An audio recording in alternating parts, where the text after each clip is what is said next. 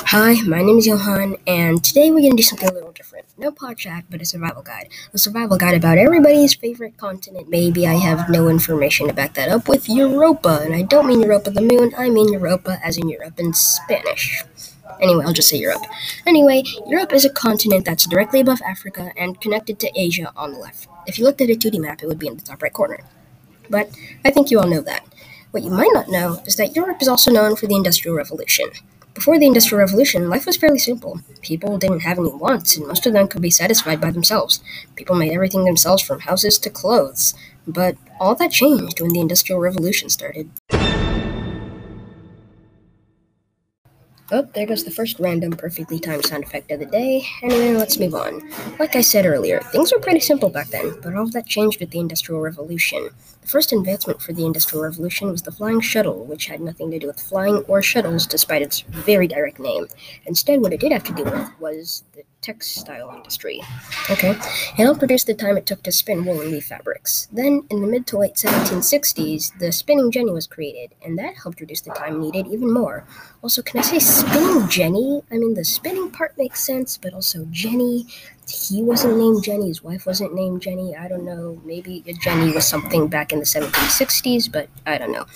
This made Britain, where all of these developments were happening, the world's leading textile industry. And because of all of that, Britain created a worldwide domino effect, leading to new inventions in other places, like the US, where Eli Whitney created the cotton gin.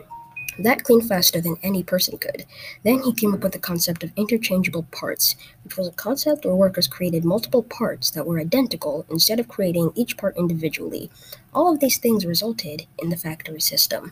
With new factory jobs opening up, people rushed to cities to find work. The problem was that all the manufacturing led to increased pollution, pollution, and communities were often cramped, dirty, and smelly. Many factories also resorted to child labor, and people were paid extremely low wages. Finally, governments had to pass health acts and create sewer systems to reduce the pollu- pollution. Okay, so now that we've talked a lot about the Industrial Revolution, let's move on to Europe as a whole. There's a lot of things going on in Europe, but let's start with the five largest countries and their capitals. The largest country, at 6,601,665 square miles, is Russia, with the capital of Moscow. France comes in second at 248,573 square miles, and Paris is their capital. Ukraine comes in 233,032 square miles, and their capital is Kiev. Spain comes in at 195,124 square miles, and their capital is Madrid. And Sweden comes in fifth at 173,860 square miles, and their capital is Stockholm. Next, let's talk about languages. The chief languages in Europe are Germanic, Romance, Slavic, and Finno Ugric. Many people speak second languages, which are usually English, French, or German. Primary languages can vary greatly, but commonly are, on top of the languages already listed above, Russian, Turkish, Italian, Ukrainian, Spanish, Polish, and Dutch. Um, people eat a lot of different foods in Europe, and it is an entire continent. In Italy, people eat things like arancino, which are arancini, sorry, which are basically like Italian rice balls, kind of like a sophisticated version of mozzarella sticks. In Poland, people eat pierogi. In Germany, people eat currywurst, and a euro is the currency for most of the European Union countries, but other countries use their own currency.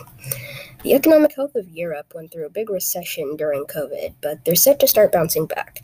The GDP per capita of the European Union was in the mid 40,000s as of 2019, and the life expectancy was roughly 79 for men and 84 for women for all of Europe. Um, notable countries that aren't in the EU are Russia. Their GDP per capita was twelve thousand eight hundred and their mean group for their mean schooling years are twelve. Switzerland comes in at a whopping eighty-one thousand four hundred and seventy-five dollars per capita, and their mean schooling is thirteen point four. And Ukraine has seven thousand four hundred and thirty-nine dollars per capita and eleven point three years of schooling. A main religion in Europe is mostly Catholic or some form of Christianity, but some southeast regions of Europe are sometimes mainly Islamic. Um, I chose this region because I'm really interested in specifically the Industrial Revolution. That's what I really wanted to talk to you about because I'm interested in things like STEM, machines, and mechanics. So I feel like Europe just felt like a very obvious choice. Well, thanks for listening to my survival guide. Bye.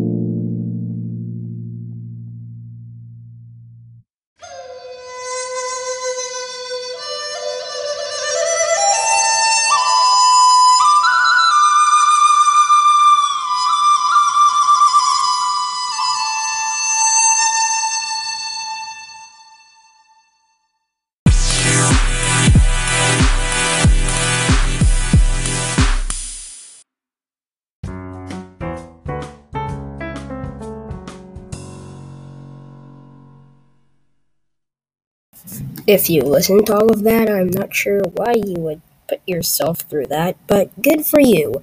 And actually, bye for now.